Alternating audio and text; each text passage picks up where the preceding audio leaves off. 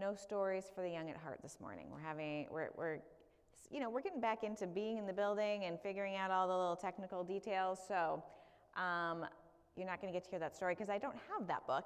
Uh, it was one I just learned about this week. So you're going to have to read your Monday email, and I will put a link to the story in there, and you can listen to it then because I know, you know, that's something you've come to look forward to, right?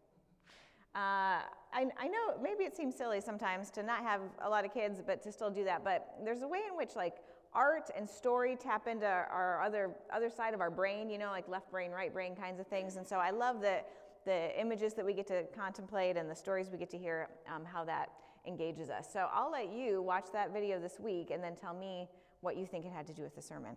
So you can be surprised by that. Um, a few other things I wanted just to highlight um, the Ash Wednesday service that Sarah mentioned. There are some little flyers like this over here. And if you know anyone else who you think might benefit from that, please take those. That's in, we're inviting, you know, all the One Center, the community, anyone who would like to come in on Ash Wednesday and just kind of um, begin the Lenten season in, in prayer and contemplation. Um, this tells, you know, where it's at and what's happening. So feel free to grab one of those. Also, um, the March April upper room is available now, and so we've got some of those over there. Take take some, give them out to people. There's a few of the February ones left. We're kind of almost done with those, but if you you know know someone that can use them, feel free to take those as well. So. Yeah, we, uh, we are coming up here on the season of Lent, which I can hardly believe it starts this coming Wednesday. Uh, probably since the last time we were gathered here, it was the end of Advent, right? So time flies. Uh, but today is a special Sunday in the church. It's called Transfiguration Sunday.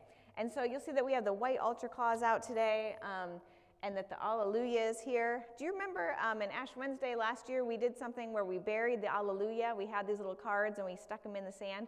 Well, we're going to take down this altar cloth and you're not going to see it again until Easter. You're not going to hear Alleluias, you're not going to see them until Easter comes.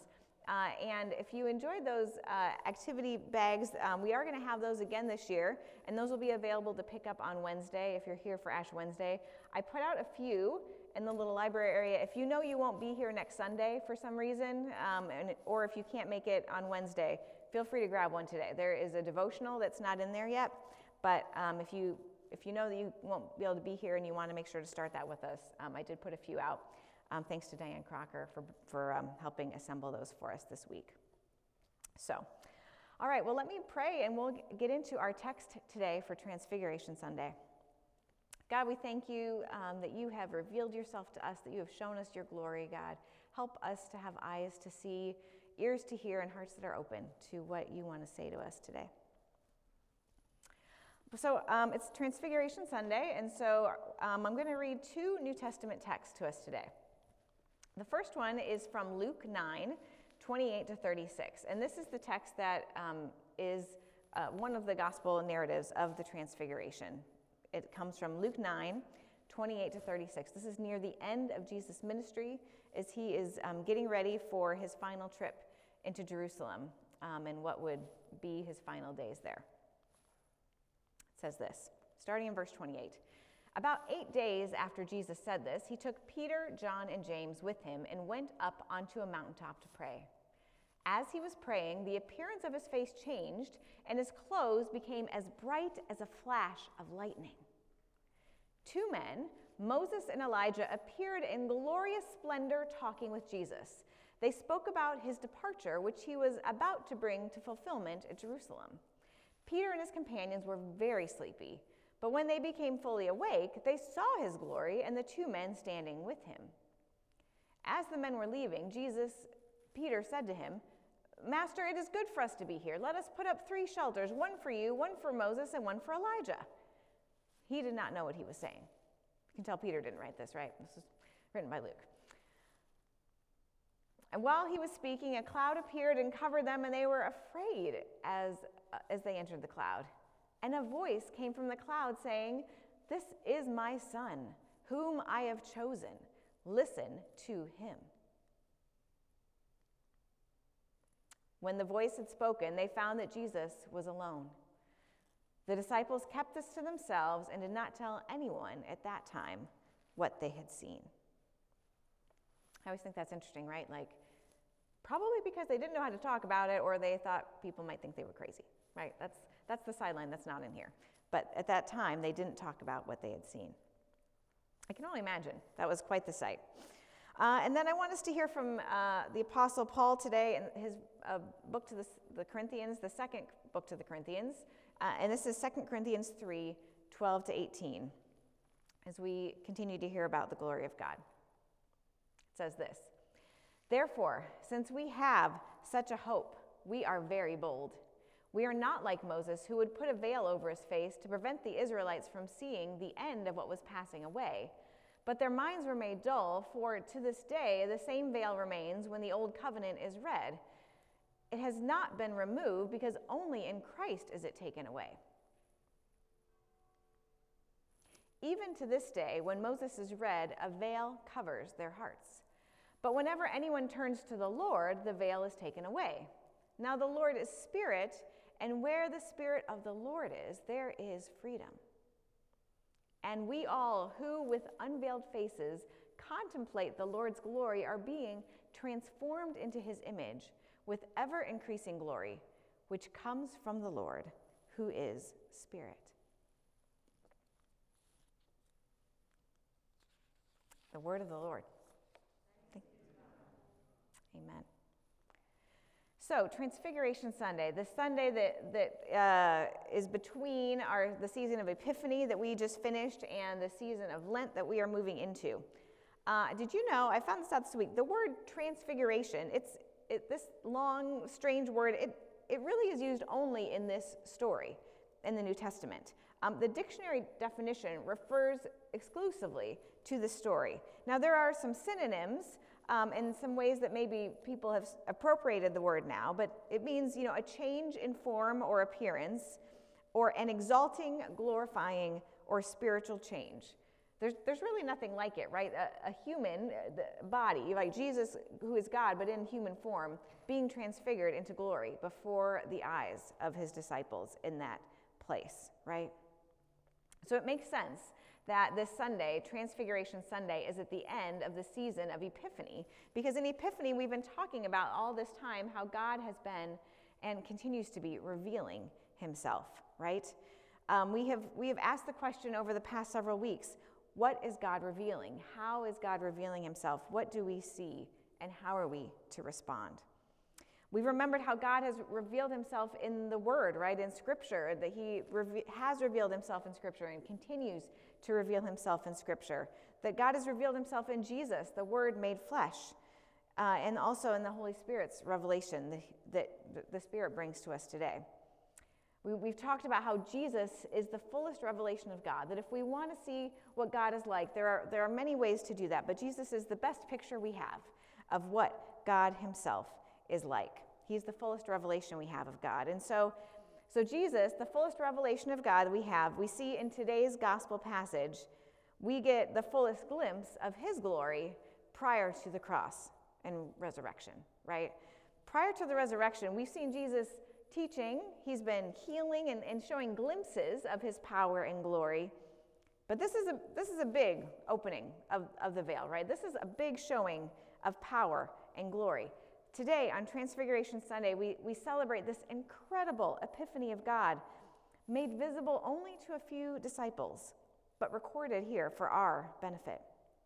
We see in this, in this place, on this mountain, that, that this veil of separation between the physical world and the spiritual world, it's pulled back for, for just a few moments, right? For a short period of time, we see, we see Moses and Elijah, right, come to confer with Jesus. How crazy would that be? I mean, I mean, what kind of trouble would the disciples be in if they started telling people they had just seen Moses, right? That'd be a little hard to explain. It's a little hard to explain. Moses and Jesus are there talking, and Moses and Elijah and Jesus are there talking together, and then we hear God the Father speak from the cloud. What an incredible epiphany experience, right? What glory is on display to see, you know, the patriarch, the prophet, the voice of God. I mean, this is, this is more of, of revealing of who Jesus is than these disciples have had all these years they've been with him. Just in this moment, this burst of glory, right? The, we, we hear about the light like lightning. It's dazzling, it's overwhelming. And so, you know, in the, in the text we read this morning, Peter just starts talking crazy, right? He's like, well, let's build some tents, maybe stay here, uh, you know, and then we hear that the, the, the disciples, they, they leave the mountain and they don't even talk about it because they don't know what to say. They don't know how to say it. They don't want to get him in trouble, and they're, they're maybe not even sure of what they saw. How do they describe that? This is sensory overload, right? Like, what, what do they do? What do they do? And then in the second passage we read, we see Paul talking again about a veil that, that keeps us from seeing glory. So, you know, we see that in our world we aren't fully able to, to see the glory of God. Um, but, God. but Paul says no longer is God hidden because Jesus Christ has been revealed and the Spirit has been poured out. God has made himself known in Jesus. And Paul says now the veil isn't over our eyes, but it's a veil that covers our hearts, that people's hearts are veiled to not see the truth that has now been made known. The good news is, he says, if we turn to the Lord, that veil is taken away. Now, that is good news. And, and where the Spirit of the Lord is, there is freedom. God has made himself known and offers us freedom. If we but turn to him, we can be released from the bondage of our own blindness and have the veil on our hearts lifted. So I want to contemplate today this last verse in the Second Corinthians passage as we think about uh, the glory, the transforming glory of God. It says this in 2 Corinthians 3:18. And we all, who with unveiled faces contemplate the Lord's glory, are being transformed into his image with ever increasing glory, which comes from the Lord, who is Spirit. I want to talk today about, about the glory of God and how it relates to revelation, contemplation, and transformation. We see those in this text today. So, Revelation, you know, this has been our focus over the past eight weeks. We've been talking about the revelation of God in Scripture, in Jesus, the revelation of, of God in the Holy Spirit, and in the glory in this passage we read. And something I want to remind us about the revelation of God is that it is something that is only initiated by God. God reveals himself to us, He takes that step, He is the initiator. We cannot force revelation, right? We can't cause revelation. We can only observe and encounter it. Is the gift of God to us that He chooses to reveal Himself to us. So we thank God that He has revealed Himself, that He is giving us His revelation. And so, contemplation, we see in the verse here, and so eh, eh, when we encounter God, when we encounter the revelation of God, we want to linger there, right? We want to linger in that space and contemplate it. Have you ever encountered God in a special space, in a special time. Maybe it was a, special church service. Often, maybe for people, that could be a Christmas Eve service that was particular, particularly memorable, or maybe an Easter morning service where God just met you in a special way. I, as I thought about this week, several instances came back to mind for me. Different, you know, your mind just kind of takes you to different services or places you've been where you've just felt the Spirit um, or heard the Spirit in a special way. For me, um, the Ash Wednesday service that, that was the right after Aiden was born, which is now coming up on five years ago, was an especially meaningful service to me. I was at a difficult point in life, and at that Ash Wednesday service um, I visited, I remember just hearing from God in a special way. So maybe there are things like that that come to mind for you. Places where you've been especially grateful or especially in need, and God's met you in those spaces. Maybe uh, for people who went to camp as teens, like that's often a place, or retreats, maybe a special retreat that you went to. I know I've heard from some of you that a walk to Emmaus experience has been a special place where you have encountered God and um, have made special memories there. Is it hard to leave those places in those times where we have those times of revelation? Maybe like in that song in the garden, you know, uh, the you want to tarry there, right? You know, the song talks about like going to the garden and in that space where we meet with God. You guys know that song, right? I go to the garden alone while the dew is still on the roses, and then the joy we have as we tarry there, none other has ever known, right? Like when we're in that place and we're seeing and experiencing the revelation of God, we want to tarry there, right? We want to stay there. I think that's how Peter felt, right? When he was like, let's build some tents. Let's, you know, camp out here a while. Why go back down the mountain when right here is where things are happening, right? Uh, this is where we get the, the phrase the mountaintop experience when, to describe this kind of thing where we're in a special place where we hear from God. But we can't stay on the mountain. We can't contain the glory of God. Uh, like, like the song by Rodgers and Hammerstein, you can't, you can't keep a wave upon the sand, right? These things just come and go. Uh, it, God, God's, God's Spirit comes, and we can't hold on to it. But yet, when, when you're in that place, we can choose to stop and pause and contemplate God in that place. This is the importance of listening to God in prayer uh, and why we leave silence even in our corporate prayer times here. Because, yes, we can come to Him with our needs, but we need to make t- time and space in prayer to listen and to contemplate His glory. We're not to stay there, right? We're meant to experience that contemplation and, and the transformation to go back out into the world. But we can be thankful uh, for time and space to contemplate the Lord's glory in those times of revelation. And so, lastly, transformation. We see in this verse here that transform, we are being ever transformed into his image with ever increasing glory. Question for you Who do you look like? Is there someone that you resemble? Maybe uh, a parent or a sibling? Uh, have you ever looked in the mirror and said, why is that, why is my mom looking back at me? Right? Or maybe my dad, or you know, you just one minute you look like yourself, the next minute you see another relative, someone else's eyes looking back at you, and you're like, wait a minute, um, what happened there?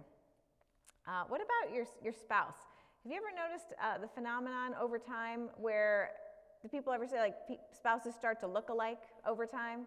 Right? You ever notice that with like a couple that like they didn't look alike at the beginning, but like as they as they spend time together, that that look starts to kind of uh, they start to resemble each other more and more. This is actually a research phenomenon. Like like uh, scientists have studied why is it that, that some couples tend to look more alike as time goes by. Um, there's you know some different theories, but uh, what about this? Has anyone ever seen 101 Dalmatians? Do you remember this scene? Uh, I took these snapshots from that where all these dogs and their dog owners uh, seem to have some characteristics in common. Uh, I, so I found those images, and I found this image too uh, of dogs and their owners, right? Uh, I thought that was kind of funny. Why is that, right? Why is that? Well, there's maybe a number of reasons, but we tend to become like those who we spend time with, right? They affect us. We are affected by the, the people and, and that we surround ourselves with, the circumstances that we find ourselves in. We pick up traits, we pick up mannerisms, we, we pick up quirks, uh, we pick up habits from those that are around us. It's important to think about who we're surrounding ourselves with. And so, like the people who influence us, right, also spending time with God is meant to have a transforming effect on who we are. Beholding God praying, contemplating, sitting in His presence, it begins that process of transformation, right? Now, Paul intimates here that, that for most of us, this is a gradual process, right? It's not a lightning bolt where we're transformed overnight. Now, for, I mean, if anyone would know Paul, he would know, right? He knows what, what, a, a, a what a dramatic transformation looks like. And he was lucky enough to experience that um, as, as he was transformed from Saul to Paul. But he recognizes here that for most people, that's not their experience, right? It's an ever increasing glory, an ever increasing transformation as we behold Jesus and slowly allow him to do his transforming work in our lives. You'll have to uh, listen to the story we read today and see what that tells you, or that we didn't read, but that uh, I'll put in the email, that see what that tells you about the process of transformation and how that happens. And so, you know, I, I believe and I understand that we are a people that God has been working in and that He are people and that, that He longs to continue to do that transforming work in us, right? And I long for us to be people who, who create space for God to show up and allow that transforming work to be done. And I know that's your heart too.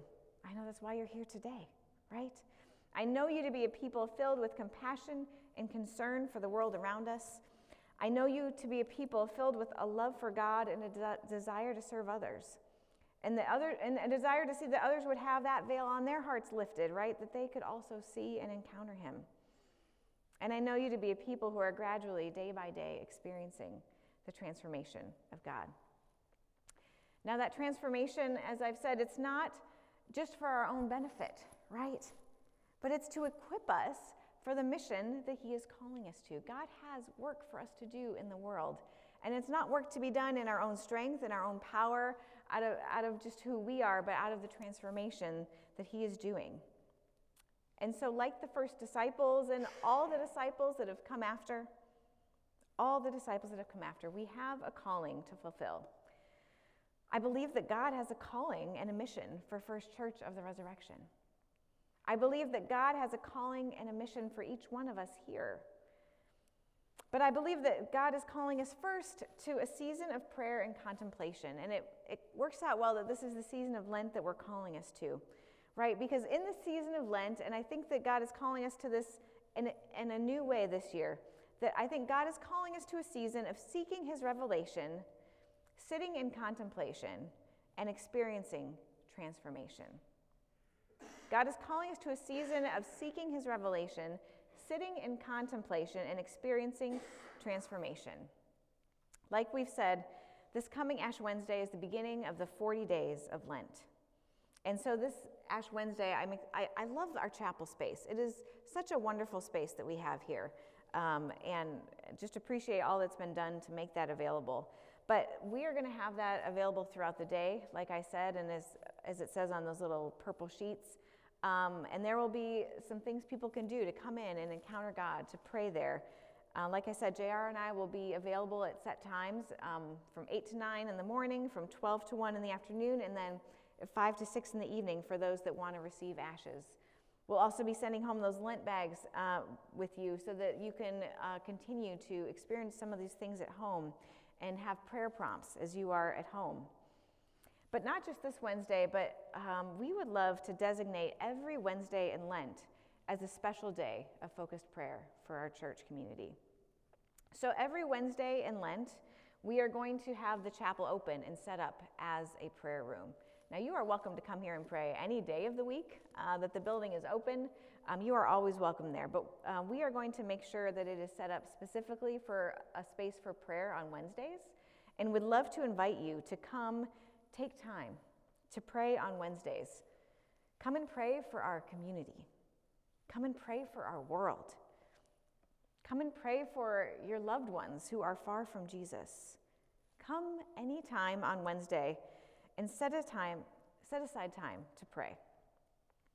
And if you would like to come and pray together with others, we're going to have a time at noon each day that we will uh, do a time of corporate prayer together. So if you are available at noon on Wednesdays, um, all the Wednesdays in Lent, we would love to invite you to come and be part of, of praying together in a group. If you can't pray at that time, maybe you can set aside the noon hour at home to, to be engaged in a special time of prayer if you are at home or at your workplace.